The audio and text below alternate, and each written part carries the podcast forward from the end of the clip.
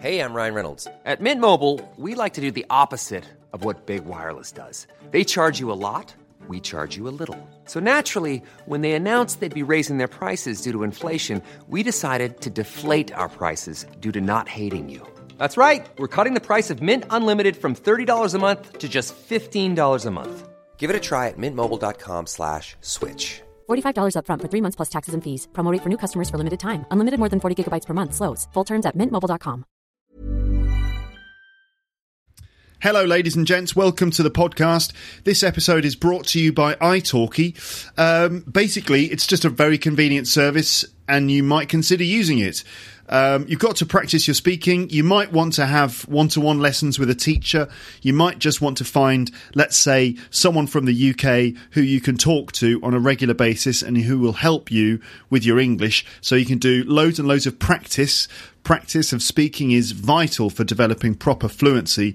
You can do that quite conveniently with italki. Go to teacherluke.co.uk slash talk. Check out some of the options. You can see some of the teachers, check out their profiles, see their videos. You can get a trial lesson with them just to see what they're like, see all the different options. And when you're ready, you could find the ideal person who's going to help you with your English uh, speaking. All right. Uh, teacherluke.co.uk slash talk or click an italki logo on my website. You're listening to Luke's English Podcast. For more information, visit teacherluke.co.uk. Hello, folks. Welcome to another episode of Luke's English Podcast. How are you doing today? I hope you're doing all right out there in podcast land. In the last episode, we listened to some comedy routines by Scouse comedian John Bishop, and I said that we would take a closer look at the Liverpool accent, break it down, listen to some more samples, and also learn some typical words that you might hear being used in Liverpool. So that is the plan in this episode, all about the Liverpool accent. And there's nowhere in the UK quite like Liverpool. You probably know it as the place that the Beatles came from, or because of the football clubs like Liverpool Football Club and Everton Football Club. Uh, perhaps some of you have visited it or studied there as students because it is a big university town. I lived in Liverpool for four years as a student, and uh, I remember when I m- first moved there, my feelings were that um, it was very different. I I'm from the Midlands, but I'm also from the South. So this was the first time I'd actually lived up north because there is a north south divide in the UK, so, or in England to be more specific. There is a, a north south divide. So um, people in the south, that will be, I guess, from sort of the southern part of the country up to the Midlands. And then you got the north, which is, I guess, from the top of the Midlands and up. Um, but many people in the south divide it into north and south. So if you live in London, you might consider anything north of, let's say, Watford, even to be the north, and that actually includes the Midlands and other areas. But there's definitely this north south divide. In the south, people probably ignore the north a little bit, or they imagine it's this kind of. Um, slightly grim existence where the weather is worse and there's a lot of unemployment or something.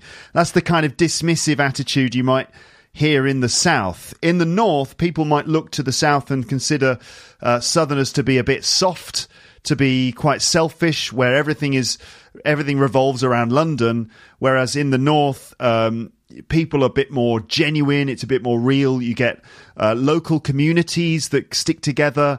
And people are generally sort of warm and friendly, for example. So there is a kind of a slight difference, um, certainly between the north and south. I'm from the Midlands and the South, so I guess I'm I'm sort of a southerner really. Um, so when I moved to Liverpool, my first feeling was like it's definitely up north. It feels like I'm in a northern town. Um, and it's the first time I'd lived up there. And I mean, partly that's just the climate um, in the in the north. It's colder. The in the winter, the the days are shorter.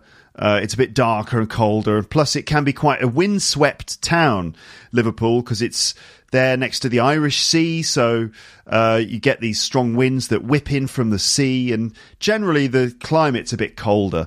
Um, people in Liverpool are different to the people anywhere else in the country, really. Um, they're sort of they're known for being kind of cheeky and chatty. Uh, quite tough uh, people, humorous, a bit tricky sometimes. Uh, like you get some tricky characters uh, who might be up to no good. Um, but also proud people, proud of their city, and also quite sentimental of, about Liverpool. And also, um, Scousers are known for being a bit sensitive about the city as well.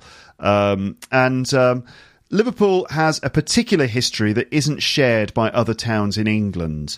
Its cultural mix is different to the rest of the country. The accent, in particular, is very distinctive, and it's confined for one accent to, to be localized to when you consider the accent diversity in other larger countries where you might find the same accent uh, uh, being heard for many, many miles. Like, for example, Texas, for example. Uh, we talk about the Texas accent, but Texas is a huge place. By comparison, Liverpool is, is minuscule in size. And it just shows that in England, our accents are very specific and very local. Um, if you travel just 30 minutes by car from Liverpool to neighbouring Manchester, you'll find that the um, the accent is very different, and this is largely because of the unique history of Liverpool as an international port, and also just generally the rich diversity of influences. So, this is a corner of the country with a strong character and a recognisable accent to go along with it. Uh, Scousers, or people from Liverpool, are instantly recognisable by their accent. The sound of a Liverpool accent instantly conjures up certain images, certain cliches, certain reference points, and a certain history which is unique to that part of the country. In this episode, the plan is to investigate the Liverpool accent and to some extent the dialect, listen to some samples, find out some of the pronunciation features, and also consider a little bit of Liverpool's history and culture. And uh, We'll listen to a few different people speaking in a Liverpool accent, and I'll help you to understand it all. And I'm sure that you'll pick up some nice vocabulary on the way, and not just uh, local slang words, but words that, in fact, everybody in the country uses, but which the Scousers might just pronounce in their own way.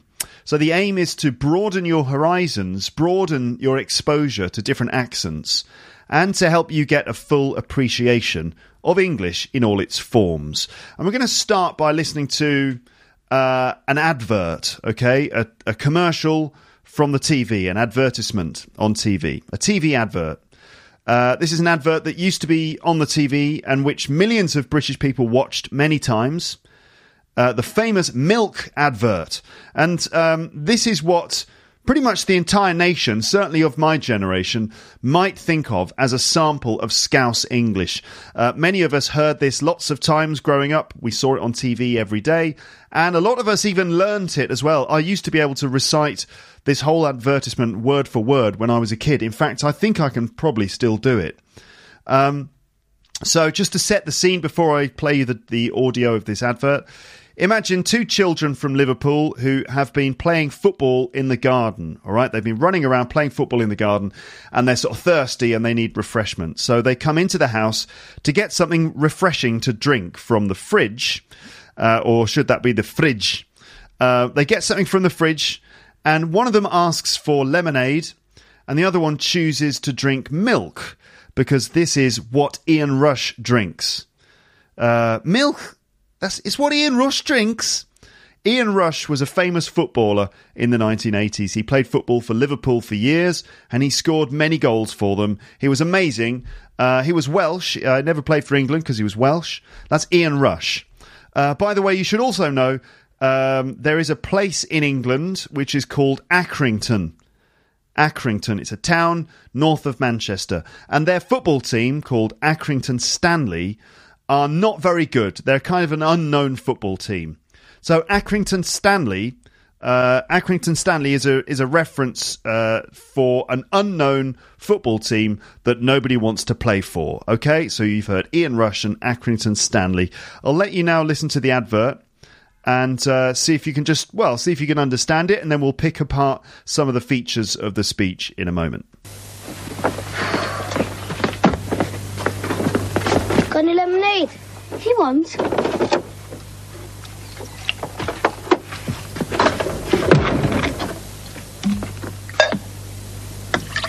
Milk! Ugh! It's what Ian Rush drinks. Ian Rush? Yeah, and he said said if I didn't drink lots of milk, when I grow up, I'm going to be good enough to play for Accrington Stanley. Accrington Stanley? Who are they? Exactly. Now get off. Give me some. Get off. Okay, Accrington Stanley, who are they? Exactly. Right, that is the that's the kind of reference for so many people in the UK of a, a Scouse accent. Milk air? That's disgusting. It's what Ian Rush drinks. Ian Rush, yeah. He said if I don't what is it? If I don't drink enough milk, I'll only be good enough to play for Accrington Stanley. Accrington Stanley, who are they? Exactly. Uh, all right. Um, there you go. Let's just go through that again and see if we can break it down sentence by sentence and pick out any particular features of speech. Could you hear this? Could you hear the sound of it as well? It's very sort of like this. Now imagine, I mean, they're kids, first of all. They're kids, so they sort of speak like this up here, don't they? But you know what? Even some Scouse people speak up here. All right, mate, are you a student? You know, it sometimes is quite high pitched, quite nasal. Um, let's have a listen. Milk, eh? Got any lemonade? Got any lemonade? Got any lemonade? Have you got any lemonade? Got any lemonade? Got any lemonade? If you want. If you want. Have you got any lemonade? If you want. And he gets his milk out the fridge, pours a glass for himself. Milk? Ugh. It's what Ian Rush drinks. Ian Rush? Yeah, and he said if I didn't drink lots of milk, He said if I didn't drink lots of milk, if I. So it's not if I. If I didn't drink lots of milk, it's if I didn't drink lots of, lots of milk. Well, you don't do it that much, but can you hear the sound? You don't really find that anywhere else in England. If I didn't drink lots of milk. That's really quite a specific thing. That's one of the features. We'll be looking at the specific features in a moment, but also the way he says I. If I don't, if I didn't drink lots of milk, if I didn't drink lots of milk, Ian Rush? Yeah, and he said if I didn't drink lots of milk, when I grow up, going to be good enough to play for Accrington Stanley. I'll only be good enough to play for Accrington Stanley. I'm only I'll only be good enough to play for Accring, Accrington Stanley. I'll only be good enough to play for Accrington Stanley. Didn't drink lots of milk. When I grow up, I'm going to be good enough to play for Accrington Stanley. Accrington Stanley? Who are they? Exactly. Exactly. Wow. Okay, then. So there's your introduction to uh, the Liverpool accent. Let's go into it in a bit more detail, shall shall we? Uh, that thing, that sound, you get that when it's normally a K sound, like a K sound or a K sound. That in a Liverpool accent would come out as a kind of sound, um, and it makes me think of this comedian. Uh, called Lee Mack, who um, I just saw a clip of him uh, making fun of the Liverpool accent. This is Lee Mack making fun of the Liverpool accent and especially that feature of when a k sound becomes a sound. And uh, like Lee, like I would say Lee Mack, that's his name, but a Scouser might call him Lee Mack. And he kind of makes fun of that, saying that when someone is so scouse that they start to turn into a dolphin. Like a really classy girl. What a great Scouse accent as well. I love it when someone's so Scouse they sound like they're turning into a dolphin. You know, proper Scousers.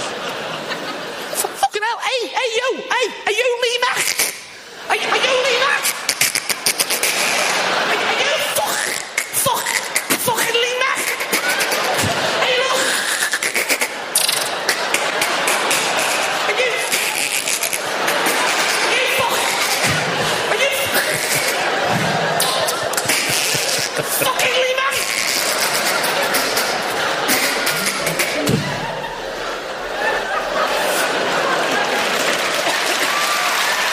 Hey, mate, are you fucking Lee Mack?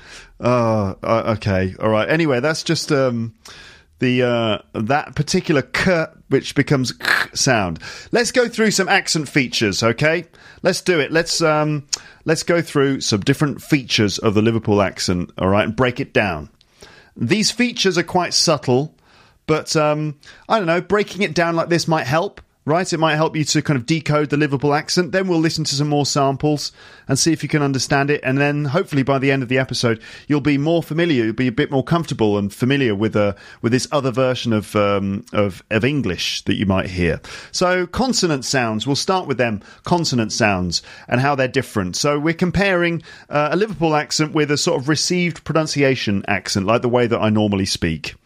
Um, okay, so consonant sounds.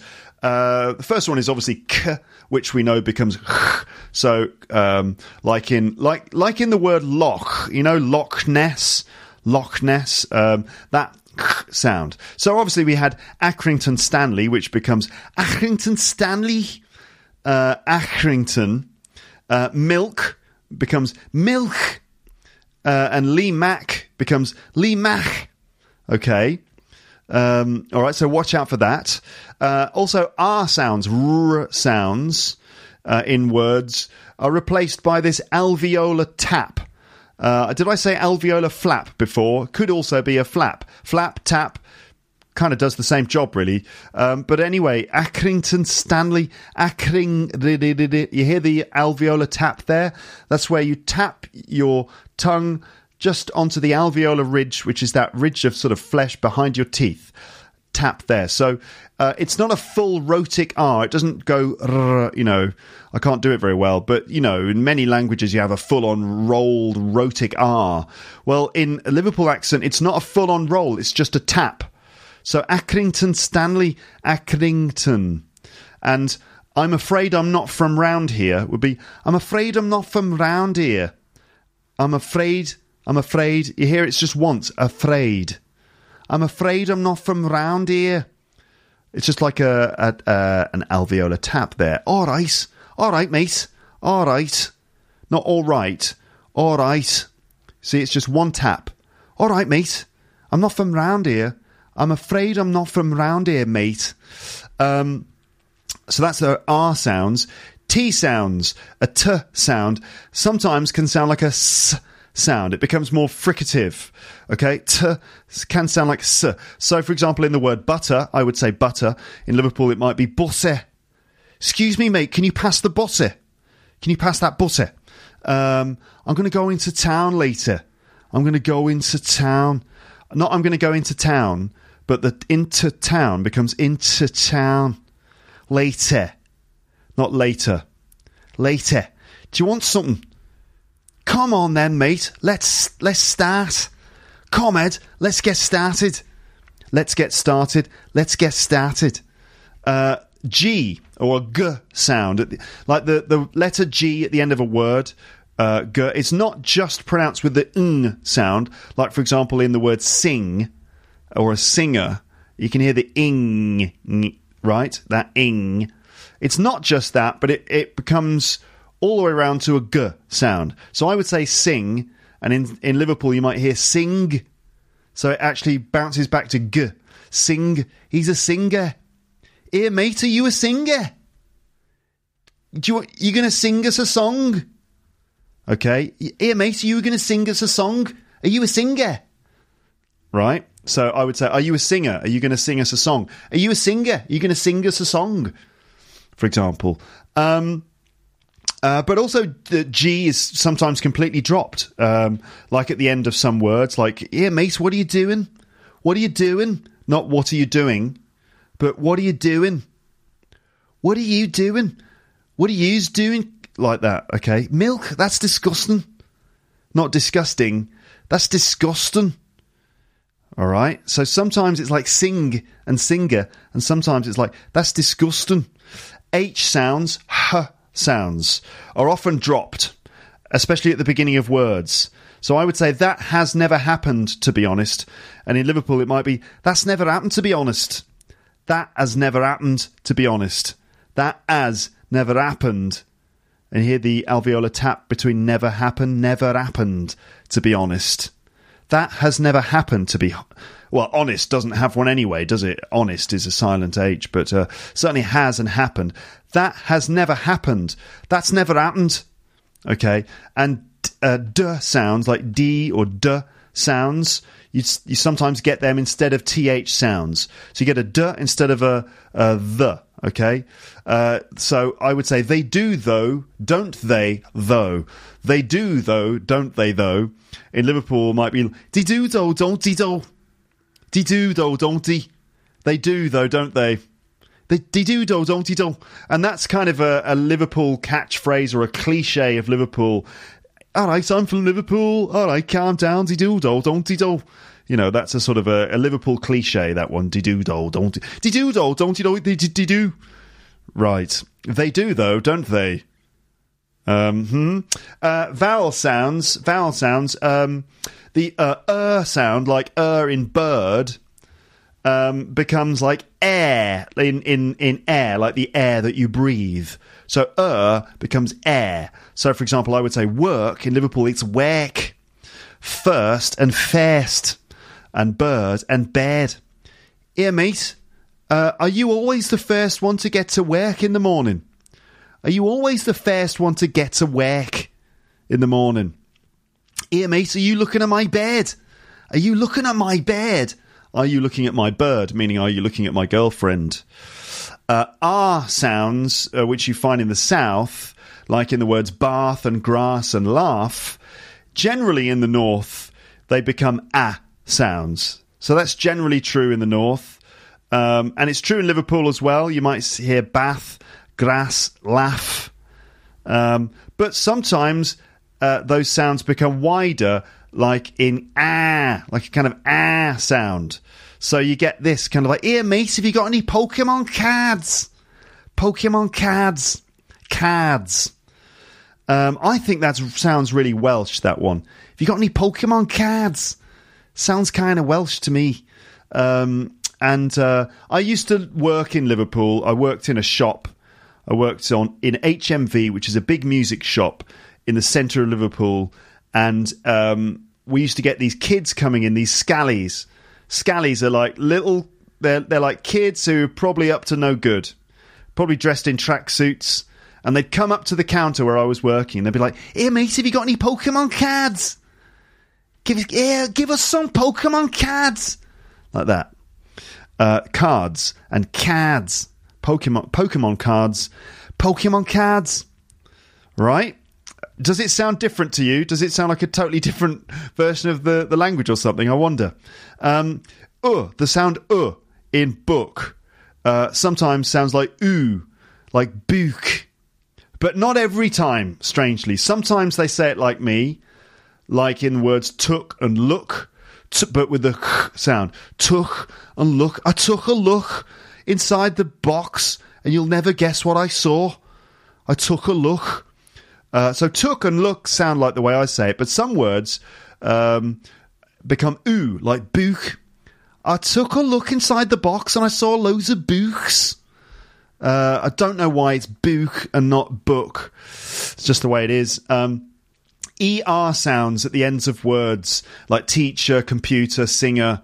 Uh, ER sounds, um, which are normally produced with a schwa sound, like, for example, teacher, uh, that's a schwa sound. In Liverpool, you might find that they are pronounced with an e sound, like computer, teacher, fitter, singer, like that as well. Okay, teacher, computer. I'd say computer, and it's computer. Here, mate, can I use your computer? Are you a teacher? For example, um, uh, the sound uh becomes like uh or oh. Uh, so uh. So I would say uh, sh- like shut up. You might hear shut up, shut up, will ya? Shut up. Um, and also um, right? Um, um. You've, you've, you you hear people saying that right when they're thinking um. Well, in in uh, Liverpool, it's eh. Right, like in Spanish, right? This is how Spanish people say "uh." Like everyone in the world's got a different way of saying "uh." In French, it's like "ba," like that. "Ba." In um, in Japan, it's what is it? It's uh, "edo," "etone," like that. And in Spain, it's "e," and in in Liverpool, it's "e" as well. "E." All right, mate. Um, what are you doing? Um, and also, you get this vowel sound. Um, uh, air, like in hair, for example, I need a haircut, and over there, sometimes that becomes er. So you get her.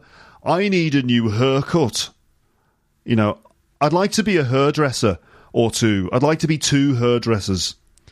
Um, I'd like to open up my own hairdresser over there. Over there, like that.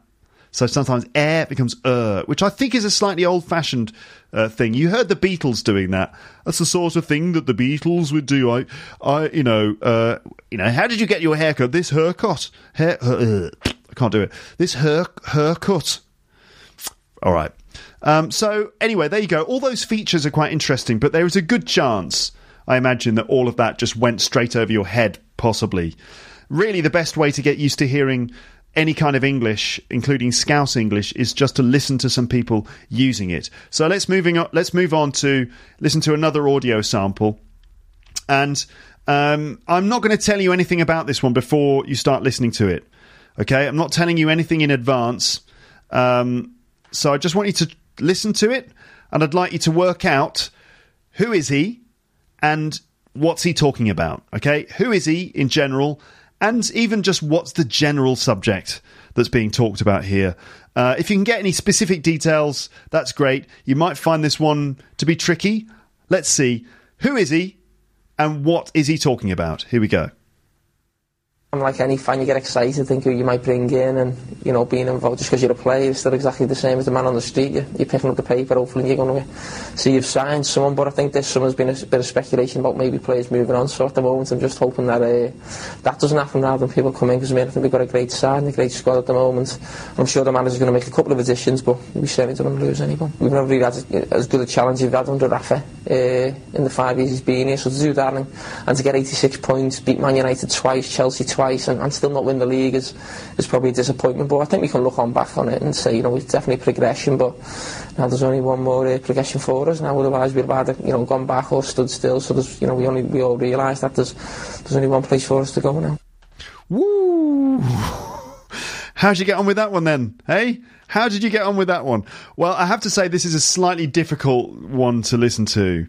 Um, and it, you know, generally g- agreed to be a difficult one to listen to. Uh, this is the, the, title of this video is Jamie Carragher butchers the English language. So this is an example of actually someone speaking. Uh, in a way that you know many people can't understand. Now, most of the time, people from all over the UK can understand people in Liverpool. It's it's not a problem. We can understand Liverpudlians definitely. But sometimes you get football players, and Jamie Carragher, who you just heard, is a football player. He's from Liverpool. He played for Liverpool for many years and England. Uh, football players aren't always the most articulate people. They're not always the best speakers. So, really, I think this video it's not really about how uh, Scouse English is impossible to understand. It's just about how Jamie Carragher as an individual is, is difficult to understand. The main problem for me in all of that, the, the, the reason why it's difficult to follow, is because um, uh, he doesn't pause anywhere. I mean, there's no sentence stress going on at all, no pausing. I think the pronunciation's probably not that bad, but it's the lack of pausing. It's just this kind of constant stream of words uh, and that makes it hard. Also, if you're watching the video, you see the, the subtitles flying along underneath. Um, from right to left really quickly, and that kind of also gives the impression that he's inarticulate. I think if he paused uh, more, then it would be um, you know possible to understand him. What I'm going to do now is just go through that again um, and just read it to you at sort of my speed uh, in my voice and see if you can follow it. So, Jamie Carragher is a football player. He was talking about. Um, um, he's talking about you know, when you you wonder who which new players are going to be brought into the team. So at the end of every season, there's this period where there are transfers. So we're talking about football now. There are there are, there's this period at the end of the football season where there are transfers, and that's where people move into your team or p- potentially people leave the team. And Jamie Carragher was excited, you know, wondering who who was going to be brought into the team. He was concerned that some people would leave because he thinks they've got a really good squad, they've got a good team, and he thinks that um, you know they they the the only option they have is to make progress in the future. Um, let me read it to you then myself and see if you can follow it, and then we'll listen to him one more time, and then we'll move on. I'm, I'm like any fan, you know, you get excited thinking about who you might bring in and you know being involved just because uh, just because you're a player, you're you're just exactly the same as the man on the street. You're picking up the paper. Hopefully, you're going to see that you've signed someone. To sign someone means to to to bring a new player into the team. Hopefully, you're going to see that you've signed someone. But I think this summer there's been speculation about maybe players moving on. So at the moment, I'm just hoping that that doesn't happen now. Uh, um, he's hoping that people don't um, don't leave. Uh, hopefully, hopefully he wants people to come in because I mean we've got a great side, a great squad at the moment. I'm sure the manager's going to make a couple of additions, but we certainly don't want to lose anyone. We've never really had as good a challenge as we've had under Rafa. Uh, meaning we've we've never he Rafa is their manager Rafael Benitez. He was saying uh, they've never had a good chance as they have now with Rafa, so they think they're in a good, strong position. We've never had such a good chance as we've had with Rafa in the five years that he's been here. So to do that and to get 86 points, beat Manchester United twice, Chelsea twice, and still not win the league is probably disappointing. So he's saying that although they, they played well, they beat Manchester United and Chelsea several times, uh, the fact that they didn't win the league is, is disappointing for them. But now he's saying that they can look forward to the future. I think we can look back on it and say, you know, it's definitely pro- progression, but now there's only one more progression for us now. Otherwise, we've either gone back or we've stood still. So, you know, we we we all realise there's only one place for us to go now, and that means like forward or or uh, to make progress. Let's listen to him again then, and see if that makes any difference. Maybe you can understand a bit more this time. Um, here we go. Unlike any fan, you get excited, think who you might bring in, and you know, being involved just because you're a player is still exactly the same as the man on the street. You, you're picking up the paper, hopefully you're going to see you've signed someone. But I think this summer's been a bit of speculation about maybe players moving on. So at the moment, I'm just hoping that uh, that doesn't happen rather than people coming in because I, mean, I think we've got a great side and a great squad at the moment. I'm sure the manager's going to make a couple of additions, but we certainly don't want to lose anyone. We've never really had as good a challenge as we've had under Rafa uh, in the five years he's been here. So to do that and, and to get 86 points, beat Man United twice, Chelsea twice, and, and still not win the league is, is probably a disappointment. But I think we can look on back on it and say, you know, it's definitely progression, but now there's only one more uh, progression for us. Now otherwise we'd have either, you know, gone back or stood still. So there's, you know, we only we all realise that there's there's only one place for us to go now. Okay, just an example of how pausing and uh, you know giving different stress and intonation to your sentences is vital to make you sound um, comprehensible. Uh, so there you go. That was that was um, Jamie Carragher. I think we'll listen to a little bit more football now, just a bit more, uh, maybe one other bit of football uh, because you know I'm searching for samples of uh, people speaking with an authentic Liverpool accent. Many of the people I found were footballers. Um, so let's have one more because uh, it's quite interesting to hear footballers. I mean, you hear different types of English, right? There are different types of English out there in the world. The English that you hear on the BBC, the English that you hear in stand-up comedy, the the English that you hear in the market, you know, uh, business English, this kind of English, academic English, all these different types of English. And there's this other type of English, which is the way that professional footballers talk uh, to journalists. And it's this, I don't know what it is exactly, but it's a genuine thing that um, often professional footballers are not completely articulate and they they rely on certain cliched phrases like you know I just went out there I've just done my best you know I let my feet do the talking you know and I've, obviously the managers you know um, manager's been working hard this year so we're going to put our best foot forwards and you know it's a it's a game of two halves at the end of the day you know those kind of uh, cliches like David Beckham if you ever do a David Beckham impression, you can just sort of make make your voice go like this because this is how David Beckham speaks. I don't know if you realise it. I know David Beckham is a beautiful man. He's a stunning specimen of mankind. But uh, well, you know, it's best if he doesn't open his voice because obviously, you know, we've gone out there, we've tried our best, like the manager's told us to, like just go and have fun, and we've, you know, we've we've worked hard in the second half, we've worked hard all throughout the uh, the the lunch break um, just cliched kind of uh, uh, ways that footballers speak. So let's just have a little bit more um, of a professional footballer from Liverpool. And now you're going to hear Steven Gerrard. Uh, Steven Gerrard, when I lived in Liverpool, I, the first year I lived there, I lived in this tower block on the Scotland uh, Scotland Road. Scotland Road is one of the roughest, toughest districts in Liverpool. It was not far from the Everton football ground, Goodison Park. Goodison Park, um, and um, and uh, so I used to live there, and uh, it was a rough and tough place. On the street where the tower block was, uh, sometimes we would see a red BMW parked up outside a house. And we thought, oh, is that a gangster or something? Because you don't often see a, an expensive car. Later on, we learned that it was Steven Gerrard's car because that was his mum's house. So he used to um, visit his mum sometimes, and we'd see his car parked outside the building. So Steven Gerrard is from a you know proper uh, part of Liverpool, and you can hear it in his accent. He's got a really authentic, genuine uh, modern Liverpool accent. So let's listen to him. Steven Gerrard, by the way, was the uh, is a I, th- I think he's retired now. Professional footballer. Uh, he used to be the England captain. He was captain of Liverpool Football Club. He played for Liverpool for almost his entire career. Very loyal to the club and a loyal Liverpudlian. So this is um, uh, Steven Gerrard talking to the media.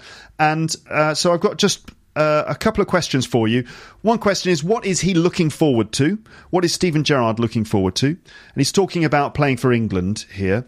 So, what's he looking forward to? Secondly, is he worried about the regime change with Fabio Capello? So, this is at the time when England were about to get a new manager because the story of football for the England team is a sad story. You know, we won the World Cup in 1966, and every ever ever since we've failed to do very well. We've never got to the final since then. And we've been through a succession of different managers, most of whom get fired in, in shame because they got knocked out of some tournament on penalties, probably to Germany. And um, a few years ago, we decided that we would uh, employ uh, a manager with an excellent track record. So we took on the Italian uh, football coach Fabio Capello because he had such a brilliant track record. The idea was that he was going to come in, he was going to be um, a breath of fresh air for the England team, and that there would be a regime change. Regime change, that's like a change to the whole organisational system, the way the whole thing has been led and managed. So uh, is um, uh, Steven Gerrard worried about the regime change with Fabio Capello because Capello uh, was known for being a disciplinarian. And does he have a message of hope for England fans? Because obviously, all England fans are desperate for hope. Just give us a little bit of hope, please. And um, they talk about David Beckham a little bit, and it's uh, what would it mean to David Beckham to achieve 100 caps? What's he looking forward to? What does he think of the regime change? Does he have hope for England fans? And what would it mean to David Beckham to achieve 100 caps? A cap, um, you get a cap every time you play for your country. So Beckham um, was at this point uh, just under 100 caps. So he'd played just less than 100 games for England. So what would it mean to Beckham to get 100 caps? Here we go. Steven, we're very close now to the first announcement of Fabio Capello's first squad for the game against Switzerland. How much are you looking forward to, to that game and that chance perhaps to have a fresh start with England? Yeah, I'm looking forward to the squad getting announced first of all. And obviously, look for your names to see whether you're involved, but I think every England player eh, is looking forward to the new regime, if you like, and looking forward to get back winning in England shit because you know it has been you know a difficult difficult time of late because you know we have underachieved. And the new manager has a reputation for being a disciplinarian. Any apprehension at all amongst the players as to what that might mean for you when you meet up with England? No, not really. Uh, we understand um, what, what Fabio's about, and um, you know it's important that we just get together and get used to him, get a feel for what he wants, and you know, um, as players we've got to adapt to that. You know, he's the boss now, um, so we do what he says, and if he wants to change certain things, we've got to got to do it his way. If you had a message of hope, perhaps, for, for England fans who are looking to the future and hoping things can improve? Well, I think, of course, there's certainly hope there. You know, you look at the, this guy's CV, and, you know, everywhere he's been, Italy, Spain, um, he's made a success of it, and he's certainly a winner. So, uh, to have him in charge of our nation, I think it's only going to be positive. Perhaps the other biggest talking point about the Switzerland game is the possibility of it being David Beckham's 100th cap. We can't preempt the squad, I guess, but what would it mean to David, do you think, to, to achieve that, that mark? Yeah, I think it means an awful lot to him. Um, you know, you go back to his first cap, I'm sure it, it seems a long way away from him. So to, to get to the 100, I'm sure it's a milestone he's, he's always dreamed of achieving. So without picking the manager's squad, I do hope for David's sake that he is named and he, he does get on the pitch to make it a hundred. But you know, I f- still feel he's got a, an awful lot to offer in England shirt. He's still got the ability and he looks after himself and he's as fit as anyone. So I'm sure, you know, David wants more than a hundred.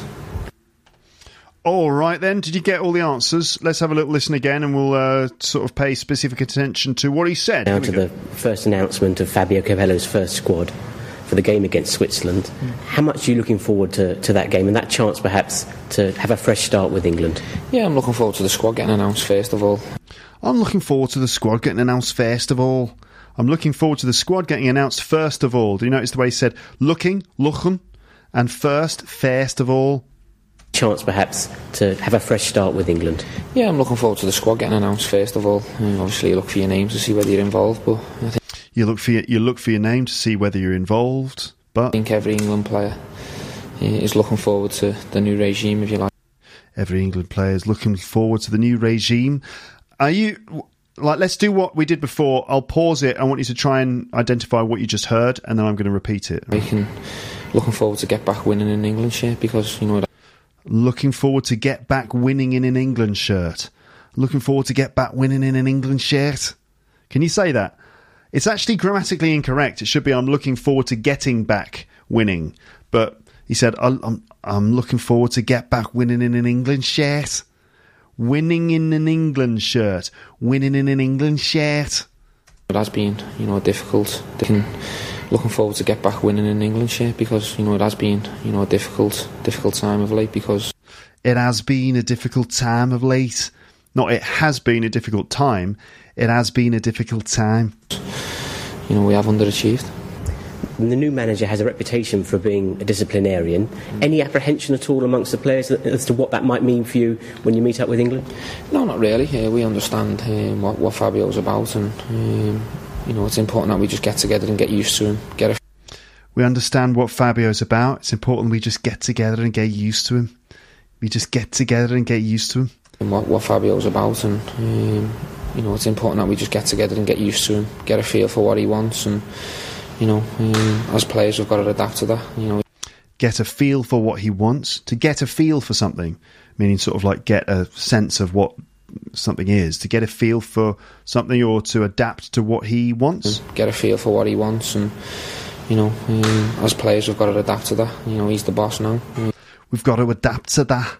That. We've got to adapt to that. He's the boss. Um, so we do what he says, and if he wants to change certain things, we've got to got to do it his way. If he wants to change certain things, if he wants to change certain things, if he wants to change certain things, things. Okay, I, you know, I'm going to stop that there. You can, you'll find that video on the page for the episode, all right?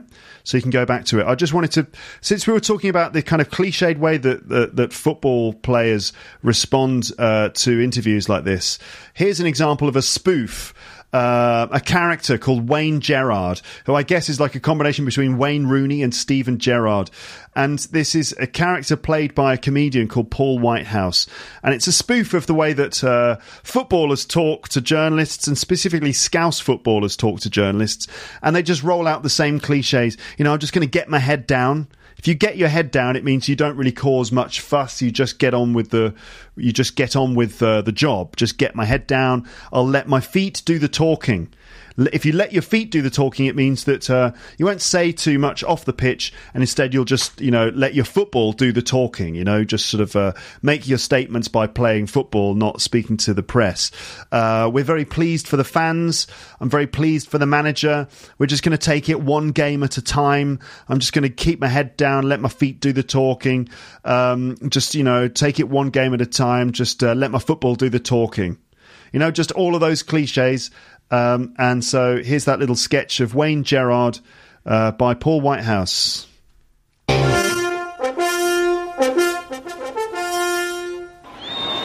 Wayne Gerard, great match and a personal triumph for you. You must be pleased with the way you took your goals. Well, I always said I was going to let me football do the talking. You know, very pleased with the result. Very pleased for the team and anything else, you know. And they must be doubly satisfied with all the personal problems you've been having lately. I don't think about anything like that, you know, just uh, keep my head down, let my feet do the talking. And the chance of Chelsea next. Well, it's one game at a time, you know. Very pleased for the fans keep me head down. And if you do the talking, pleased for the gaffer, you know, keep me head down. Let me football do the talking. Pleased for everyone connected with the club, you know, keep me head down. Do me talking on the pitch, you know, just keep me head down. Wayne, thanks for. All right. Um, now let's move on. Uh, I'm just going to tell you a, a short history of Liverpool at this point. Here it is, a short history of Liverpool in a nutshell. Right. So Liverpool, you know where it is, right? I told you in the last episode, it's in the northwest of England. It's a port town on the River Mersey.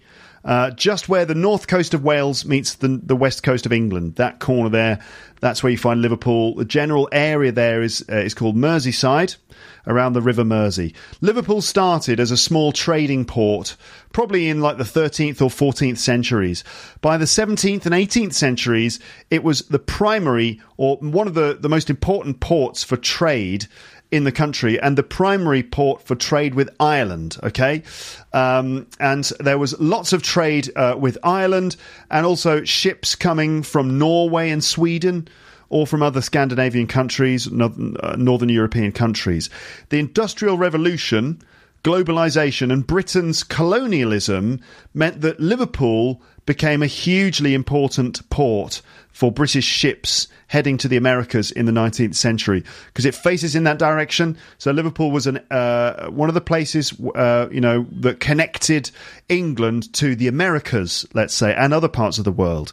As a result, by the mid 19th century, Liverpool was a hugely important city for trading with the New World. The population of the city grew quickly with amazing diversity. Everyone from around the world was there, including large numbers of Irish and Welsh workers from Ireland and Wales, Scandinavian sailors, but also Chinese workers, Caribbean workers associated with the slave trade as well. Liverpool was one of the most important and most impressive cities in the world at this time, and it was sometimes called the New York of Europe. And you can see evidence of that in some of the buildings, like parts of the city resemble some of the style of New York buildings, especially in the old part of town and by the docks.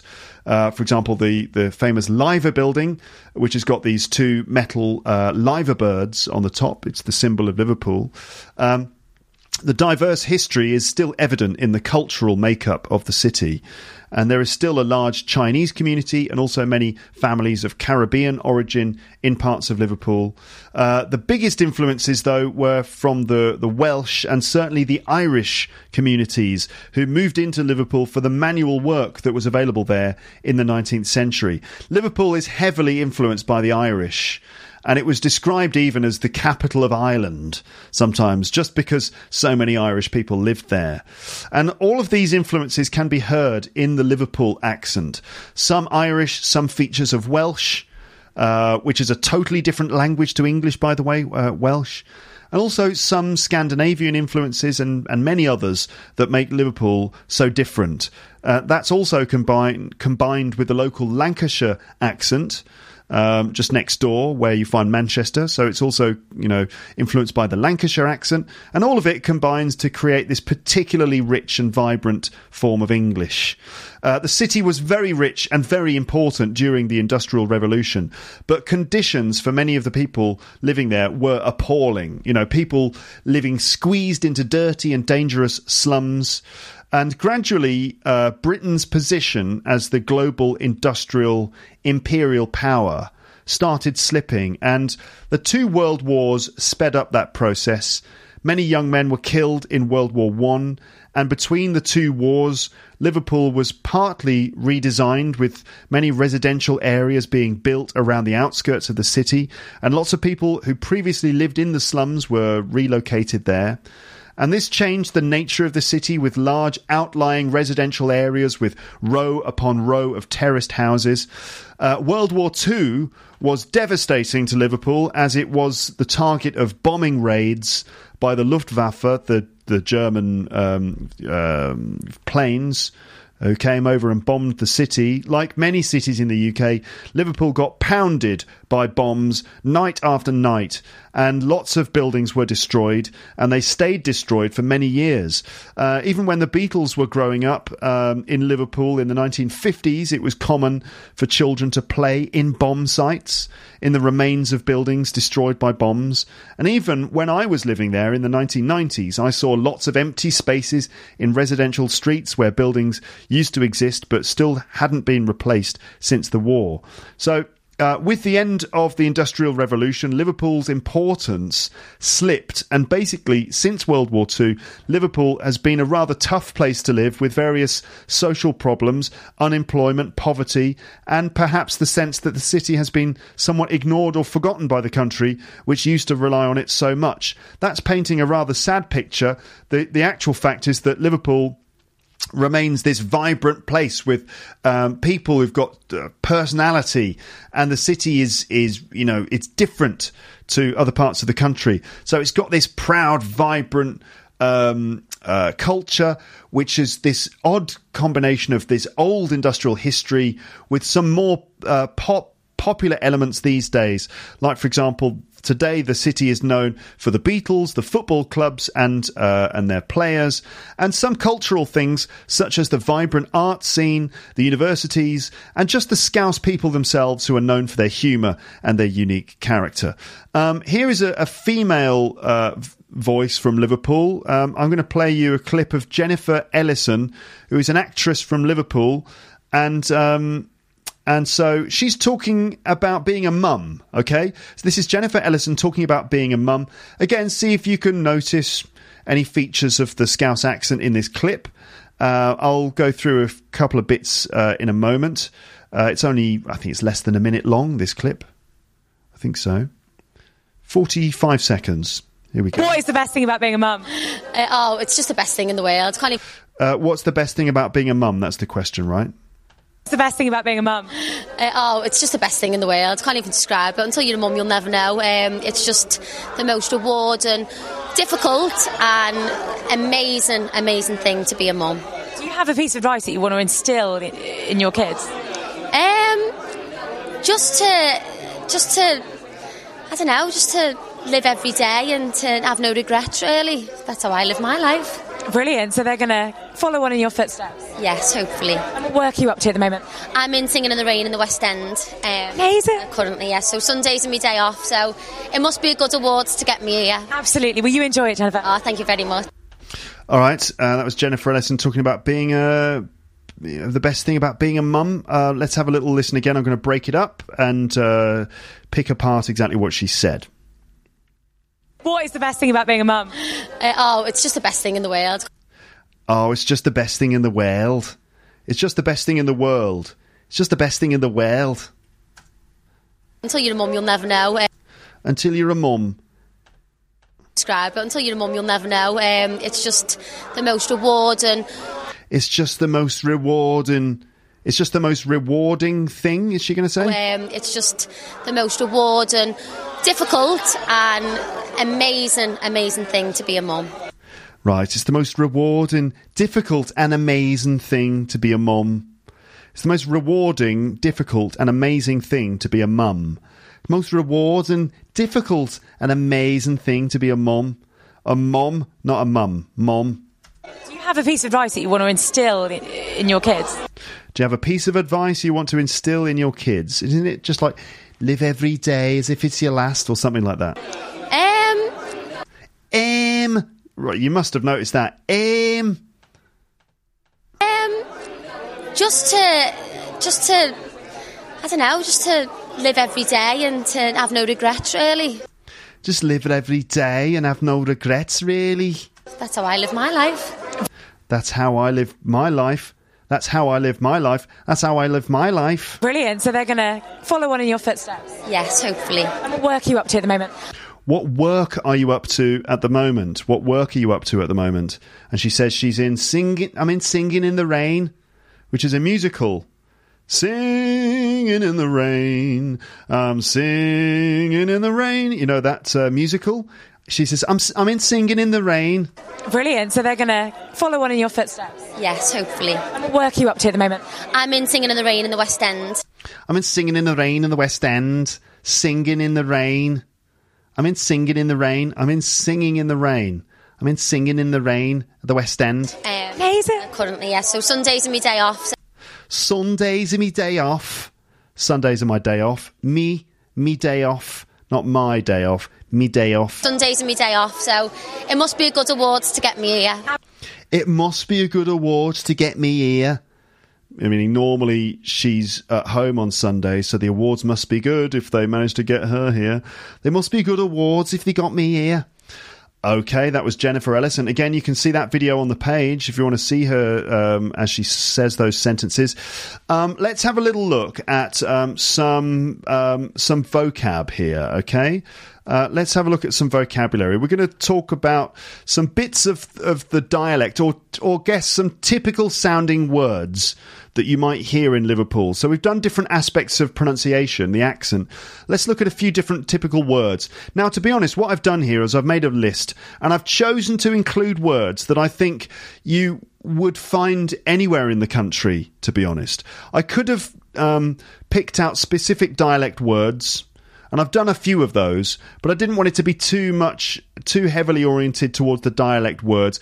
To be honest, if you want to check out all of those specific dialect words, you can watch Korean Billy's videos about Liverpool dialect. But what I'm doing here is I'm picking out some words that you actually will find all over the country. Typical, fairly slang style words that you would find anywhere, but let's listen out for how Scousers would say these things.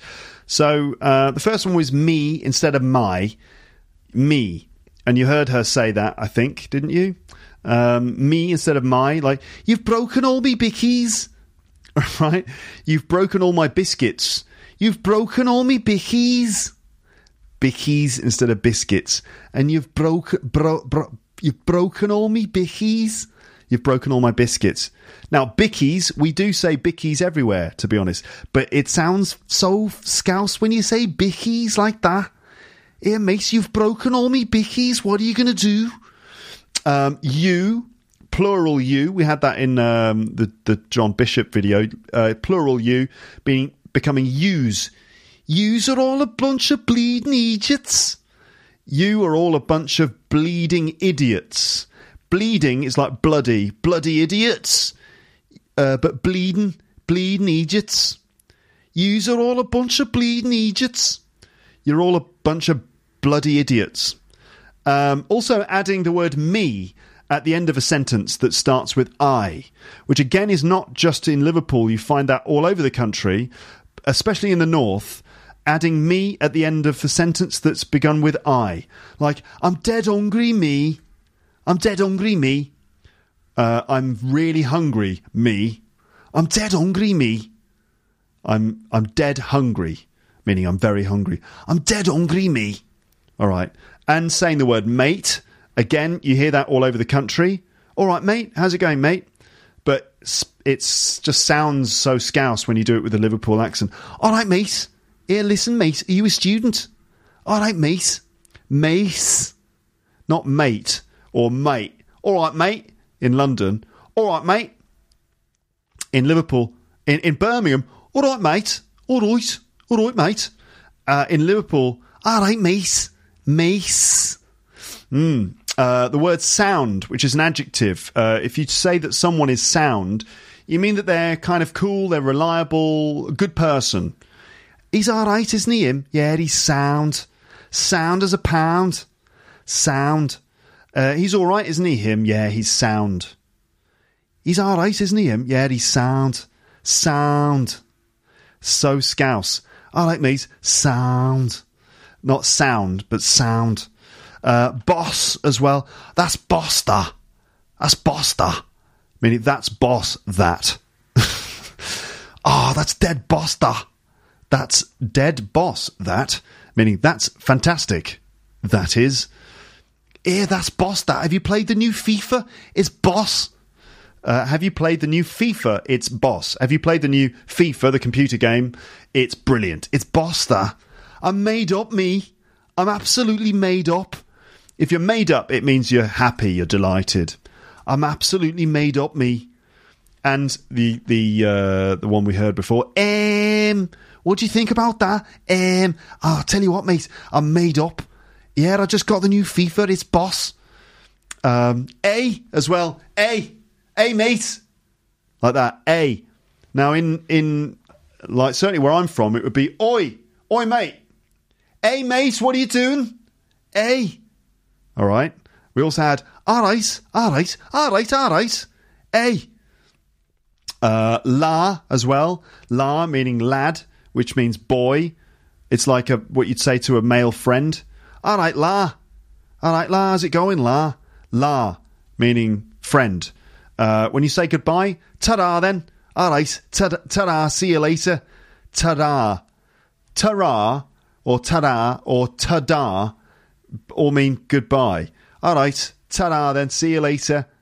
All right then. Ta-da. See you later. Bye. Ta-ra then, meaning goodbye. See you later. Comrades. Comrades, eh? Comrade. Comrade is like, oh, come on. Come on then. All right, comrades. Comrades, you. It's like, come on, you, let's go. Comrade, you, let's go. And then you got come ed, which is like, come on. And then you got go ed, which is go ahead, which is go on. Uh, go ahead, mate. Go ahead, mate. All right, come ed, go ahead, comrade. Um, and then there's the cliche, which is, all right, calm down, calm down. That's a cliche. I'm going to talk about that in a minute. Uh, bevies, meaning drinks. Let's go into town and get a couple of bevies. Let's go into town and get a couple of bevies. Nice one, son. Nice one. So we say nice one everywhere. Oh, nice one, mate. Nice one, son. You might hear that in Liverpool. Nice one, mate. I tell you what, mate, I was absolutely gutted. I was gutted. If you're gutted, it means you're really disappointed. Really, really disappointed. I wanted to get tickets to see the new Star Wars film, but they're all sold out. I'm gutted. I went to get tickets to the, see the new Star Wars film, but they're all sold out. I'm gutted. They're all sold out. I'm gutted. Uh, scran. I tell you what, mate, I'm dead starving, me. Let's go and get some scran. I'm dead hungry. I'm dead hungry, me. Let's go and get some scran. Let's go into town and get some scran and a couple of bevies. Some scran means food. Yeah, I'm dead hungry. Let's go and get some scran. Let's go and get some food. Let's go and get a couple of bevies. Let's go and get something to drink. Bevies are drinks, beverages. Um, I used to live on a street in Liverpool, and on the corner of the street, there was a place that sold sandwiches. So I'd go down there and get my bacon sandwich or a bacon roll. A roll is like a little roll of bread, you know, a, uh, a roll. So I'd get a bacon roll with ketchup and, and mustard.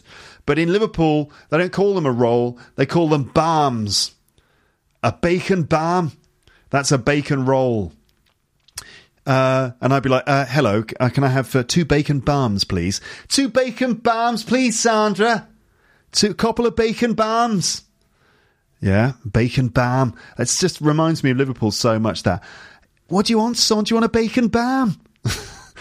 brekkie. Oh, I'm, I'm dead starving and I haven't even had any brekkie today. Let's go down to the cafe and get a couple of bacon barms for brekkie. Brekkie means breakfast. Again, we say brekkie everywhere, to be honest. Do you want to get some brekkie, for example? Uh, it's chocker block in town. It's chocker block. It's chocker. Chocker block means it's full.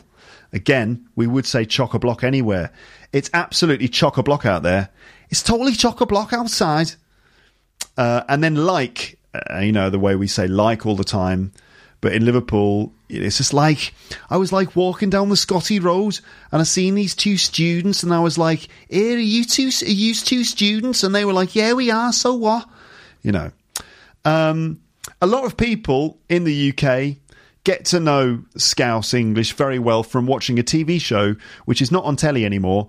Uh, the TV show is called Brookside. Uh, Brookside was a soap opera that started in the 1980s, and it basically was about sort of middle class and working class families living in Liverpool, and it often showed scenes of social problems between the characters, including frequent arguments between the main characters in the soap opera. And this kind of helped to build the stereotype that Scousers, certainly in the 80s, were often argumentative and prone to social problems and social difficulties. I'm now going to play you a clip from Brookside. And the summary is this. I'm going to give you the summary first before you listen to the clip. So you're going to hear three people. There's Barry, Barry, um, is it Barry and Billy as well? Yeah.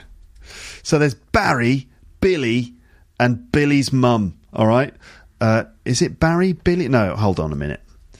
It's Barry, Barry's mum, and Billy. So you got Barry, Billy's mum. No, I'm too confused. Let's start this again. Three people. There's Barry, Barry. All right, Barry.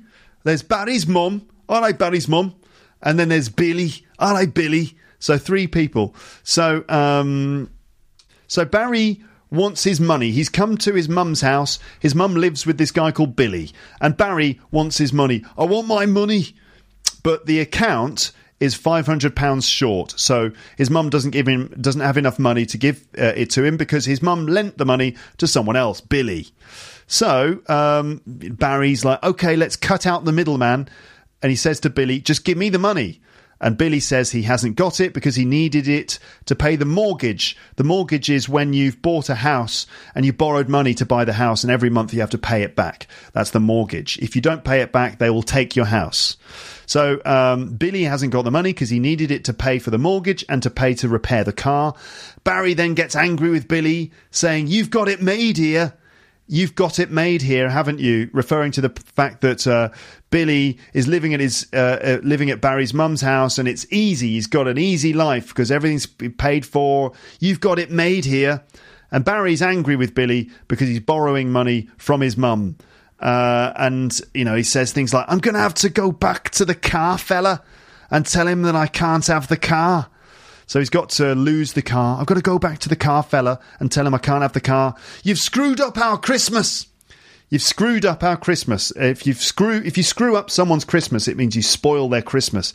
You've screwed up our Christmas, and then they have a fight. Okay, so that's what's going to happen here. See if you can follow it with all of the. It's very fast, angry argument, uh, which is become part of a cliche in Liverpool that they're, hey mate, what's the matter with you? Are you talking to me? I am as it. I'm so what? What of it?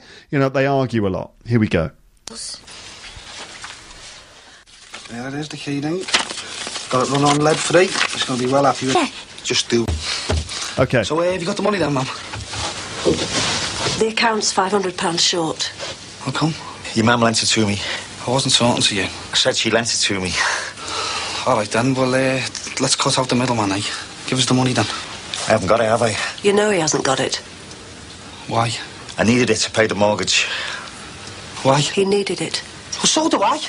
Look, I got ripped off, didn't I? So? Look, the mortgage is doubled. Doreen's taken her share. All right, my heart bleeds for him. So what? Look, I live here as well, you know, and Claire. Why shouldn't you pay your way, don't you? Look, it wasn't just for the mortgage, right? Feeding him as well, are you? It was me car. The doors got pinched, didn't he? What are you saying? Debbie's not getting her car, so you can keep yours. I've told you, you get your money back, all right? Oh, you've really landed on your feet with her, haven't you, Billy? Look, you'll get it back. Mortgage, car maintenance. Look at me when I'm talking to you, all right? Interest-free loans. This is my house. 500 quid if it's mine now, Billy.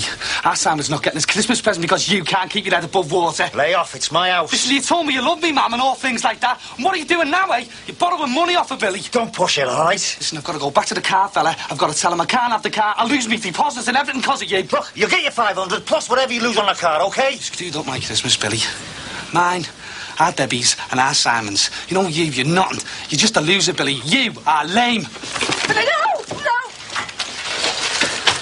You're just a loser, Billy. You are lame. There you go. So that that has that kind of thing, which you saw in Brookside quite a lot, has turned into something of a cliche, and that and this cliche was also sort of um, established or pushed by um, another TV show, a TV show called Harry Enfield's television program, which is a really funny show from the 90s. And they made fun of various things in the culture. One of the th- sketches that they had in Harry Enfield's television program was, um, was called The Scousers. And it was presented as a kind of soap opera about some Scousers. But the thing is that the, characters, there are these three brothers, these three Scouse brothers, and they're dressed in like uh, tracksuits, shell suits, these kind of cheap sports tracksuits that apparently Scousers used to wear all the time in the 80s. And they've all got permed curly hair and moustaches, which is another thing, a cliche of Scouse people in the 80s that they wear like, tr- they wore tracksuits and they had uh, moustaches and permed hair, and that they would argue with each other all the time. So this cemented the stereotype of Scousers as argumentative and violent, often fighting and infighting, like fighting between each other, uh, coming from large families with lots of brothers, always wearing these shell suits, these kind of cheap tracksuits, unemployed, probably around the house all day with moustaches and curly permed hair. So let's have a little clip of uh, the Scousers from Harry Enfield's television program, and you will hear certain f- phrases that always get repeated. And these are the, the these are the cliches now, unfortunately, that many people associate with Liverpool. And one of them's like, "All right, all right, calm down, calm down." That's what you'd say if two people are about to have a fight. They're about to have a fight, and you come in. All right, all right, calm down, calm down. What's going on here? You know, and then the other one will be like, "Yeah, are you telling me to calm down?" And then, um, you know, the other one will try and stop the argument. "Ah, all right, all right, you two, break it up, break it up, eh? Break it up. Break it up means break up the fight. All right, you two, break it up, eh? Break it up. What's going on here, eh? And the word friggin', which is like a replacement for the other F word, friggin' hell. You know, uh, do you have to make such a friggin' fuss about it? Do you have to make such a friggin' fuss about it? To make a fuss about something is to make a big scene, uh, to act like something's really, really big and difficult or important, for example. For example, if I said, "Do you want a cup of tea?" and you go, "No," and uh, oh, I don't know, and you go, "Well, I'm making one. Do you want? Do you want one or not?" And it's, oh, you you don't have to make a big fuss out of it. You don't have to make a big fuss about it. Do you have to keep making such a friggin' fuss about it? Um, and just keep out of it, Barry. Just keep out of it. If you keep out of it, it means that you don't get involved in someone else's argument. Just keep out of it. Here, are you telling me to keep out of it? All right, all right, calm down, you two. Break it up, break it up. Are you telling me to calm down? Yeah, I am, as it happens. There's no need to make such a friggin' fuss about it. And it, it goes round and round and round like that. Um, so here we go. This is the Scousers from Harry Enfield's television program.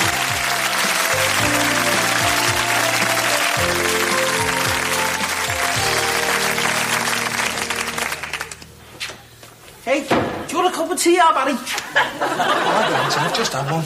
Hey, well, I'm making one. Do you want one or not? Jesus, do you have to make such a fuss about it? I'm not making a friggin' fuss about it. Make a cup of tea or don't. Just get off my friggin' back. Don't all right? talk to me like that or break your friggin' neck, all right? Come on, calm down, calm down. It's only a cup of tea we're talking about here. Yeah, he's right, Sen. It's only a cup of tea. Yeah. What do you mean, yeah? This is a cup of tea we're talking about here. I know it's a friggin' cup of tea. Don't know. You obviously don't, do you? You don't know nothing. Oh, yeah. Yeah, you two break it. Look, what's all this about, Gary? You keep out of it, Barry. You telling me to keep out of it? Are you asking me whether I'm telling you to keep out of it? Yeah, I am. Hey, all right, you two, break it up, eh? What's going on here, eh? You asking me what's going on here? Yeah, I'm freaking out. I'm going to burst it in a minute. Oh, yeah, you just try it. Kettle's boiled. Oh, great. Tea, anyone? Yeah. The kettle's boiled, right? The kettle's boiled. That's what you use to boil the water. Kettle's boiled. Oh, great cup of tea, anyone? I do. I do. Look, don't start. Here we all go, right? All right, great. Nice cup of tea, eh? Yes. All right. Just what the doctor orders, eh? Hey. Uh, pass the milk, yeah. You ordering me about? Yeah, what about it? Don't what about him, you or what about you? All right. All right. Yeah, yeah, yeah. Don't miss next week's edition of Breadside, in which Gary, Barry, and Terry have an argument. Okay. You can see lots more of those on YouTube if you just search for Harry Enfield, The Scousers. You'll find it. Uh, now, I don't want to give you the idea that, um, you know, people in Liverpool are all arguing all the time. All right, calm down, calm down. I thought I'd play that to you because it's kind of, um, it is something that all probably all British people know about because of the popularity of that show. But um, in reality, you know, people from Liverpool, you know, they're not any more argumentative than anyone else, really. Um, and uh, you could listen to other people. You could listen to the Beatles, for example.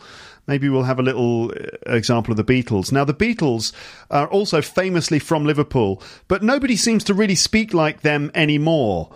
That the, the accent in Liverpool has become a bit more nasal, a bit harsher. You, you know, you get that sort of Liverpool accent now, don't you? You know, that sort of thing. Whereas, when, you know, in the time of the Beatles, the Beatles sort of spoke this kind of Liverpool accent like that. And you don't really hear that sort of thing much more, do you? Uh, but you can hear the scouse in their voices if you listen carefully. Let's have a little listen to the Beatles. This is going to be an old recording from many years ago. I think this is probably 1964. Uh, February 1964, right at the beginning of their careers. They've just come back to the UK after their first trip to the United States, where they had a lot of success and they played at the Ed Sullivan Show. Um, let's see if we can pick out any features of their, their voices and notice any bits of scouse in there.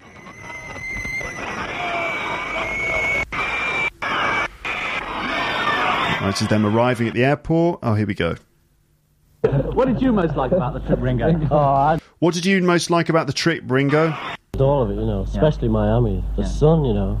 I didn't know what it meant until I went over there. Don't you get it up in Liverpool? No, they they finished up there, you know. You can hear the humour as well, because like he's saying, you know, uh, what did you think? And he's like, oh, it's amazing, the sun. And the interviewer goes, oh, don't you get any sun in Liverpool? He's like, no, no, they've finished up there now. So that kind of casual humour. The Beatles were amazing, I have to say. What did you most like about the trip, Ringo? oh, I just loved all of it, you know, especially Miami. The sun, you know. I didn't know what it meant until I went over there. Don't you get it up in Liverpool? No, they they finished up there, you know. Cut it out. They finished up there, so you can still hear the the, there, the. Yeah, they finished up there, you know. Did you ever have a chance, John, to just get away on your own without anybody recognising you? We borrowed a couple of millionaires' houses, you know. Well, Well, you already did. You could afford to buy a couple of millionaires' houses, couldn't you? No, yeah, yeah. We'd sooner borrow them. It's cheaper. and we did a bit of water skiing. Uh, well, sort of. Anyway. Yeah, we had a great Did you Did your wife enjoy it over there? Yeah, she loved it. Who? Who? Shh, don't tell him he's married. It's a secret. Oh, I'm sorry. Yeah, I'm sorry about that. I didn't mean to. What about the uh, taste of the fans over there? Did you find same stuff? You never been. yeah, if the, uh, we expected them to be very different, but, but they weren't at all. Yeah. We expected them to be very different, but they weren't at all. That's Paul McCartney there, you hear speaking like that, and Paul has got this sort of Liverpool accent going on quite a lot. Bearing in mind this is 1964, so, you know, you heard that kind of thing. Over there, did you find same stuff? You never been. yeah, if the, uh, we expected them to be very different, but, but they weren't at all. Yeah.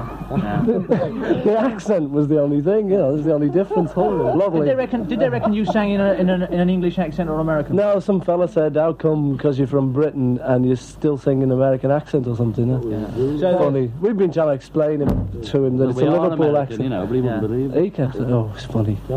We When, when you came back from France, you told me that they like the sort of quicker numbers. Yeah. And but what did you do? You just do all the same routine as you do here? Uh, Yeah, yes, you know, because yeah, it it was was the the, hit- the records that are hits over there are the ones that are hits Oh yeah, we over had to do "Please Please Me" over there, Yeah. and we haven't been doing that for a long time here, but it's in the charts. That's history here. Yeah. What about the the Beatles styles? All these wigs and suits and things. Are they catching on over? Yeah, they're selling well. Uh, I hear I hear anyway that the four of you are going to be millionaires by the end of the year. oh, that's nice. Have you, have you got time? have you got time to? Have you got time to actually spend this money? What money? he said. Doesn't he give any to you? No, no. Have you seen that car of his? You're fired. One of the, one, What money? one of the things you did was visit Clay. What's oh, All right, that's enough of that. Um, I think we're going to end with uh, just, I guess, some clips from this little documentary I found on YouTube. Um, here we go. I'm just trying to f- cue it up here. Uh, this was um, it's just it just described as English 10, Scouse accent 2. So I'll just play you a few clips from here because there's this woman talking about Liverpool and about Liverpool accent, and it's just quite nice. I just thought I'd end by giving you uh, a sample of just a normal uh, Scouse voice, not from a comedy sketch, not a footballer, just a normal woman uh, who's clearly got a, a Scouse accent. I'm Jackie Downey, and I'm proud to say I am a genuine Scouser, even though I've lived away from the town a long time. People have very funny definitions, I think, of what it is to be a Scouser, and because I've lived away so long, I'm sick of defending the city and going against what people's preconceptions of a Scouser is. You know, like the old days in the 80s when Harry Enfield did the Scousers sketch, the shell suits, the perms, calm down, calm down. This is the life, eh? Hey! Hey! Do you want to fight or something?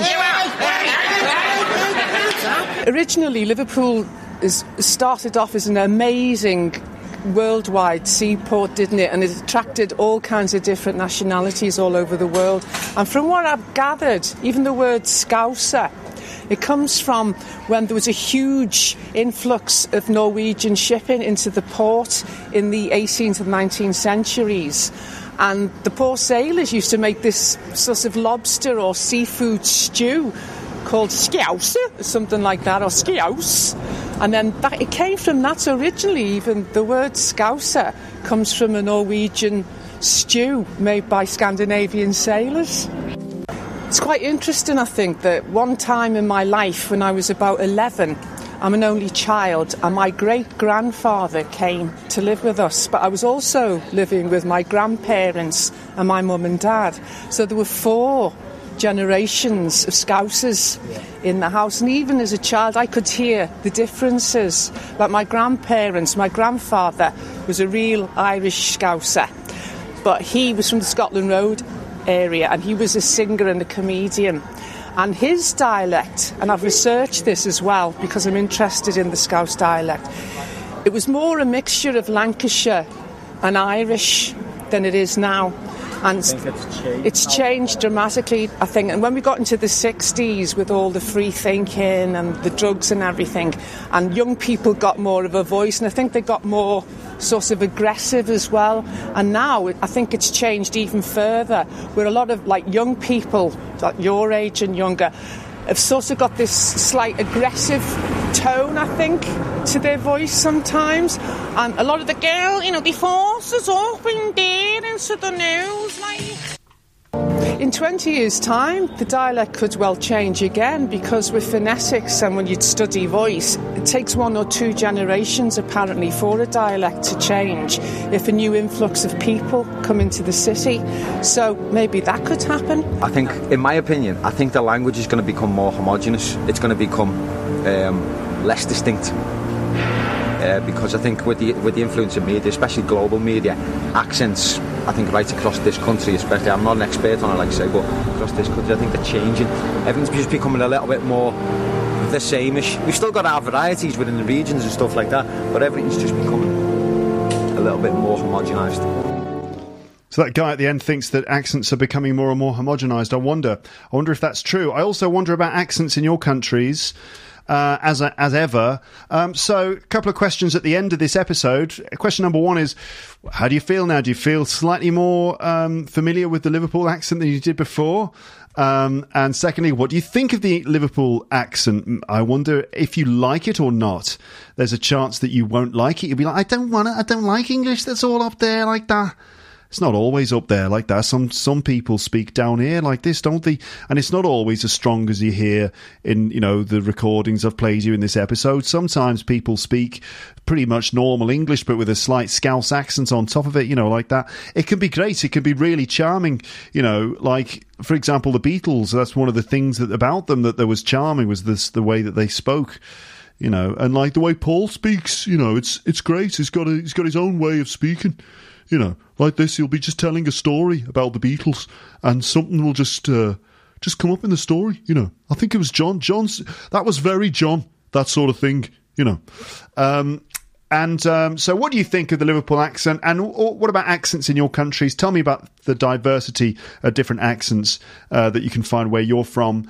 Uh, and, you know, keep listening to the podcast. We will move around the country. We'll visit different areas. We'll consider the different accents. I'll give you a chance to listen to them as well. Thank you so much for listening all the way up to this point. I'll speak to you again on the podcast soon. But for now, it's time to say goodbye. Bye. Bye. Bye. Bye.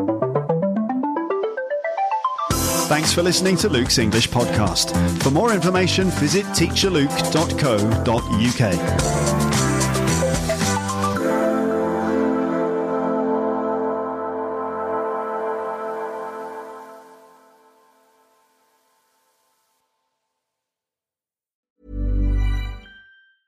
Planning for your next trip? Elevate your travel style with Quince. Quince has all the jet setting essentials you'll want for your next getaway, like European linen, premium luggage options, buttery soft Italian leather bags, and so much more. And is all priced at 50 to 80% less than similar brands. Plus, Quince only works with factories that use safe and ethical manufacturing practices. Pack your bags with high-quality essentials you'll be wearing for vacations to come with Quince. Go to quince.com slash pack for free shipping and 365-day returns. If you enjoyed this episode of Luke's English Podcast, consider signing up for Luke's English Podcast Premium. You'll get regular premium episodes with stories, vocabulary, grammar, and pronunciation teaching from me, and the usual moments of humour and fun. Plus, with your subscription, you will be directly supporting my work and making this whole podcast project possible. For more information about Luke's English Podcast Premium, go to teacherluke.co.uk slash premium info.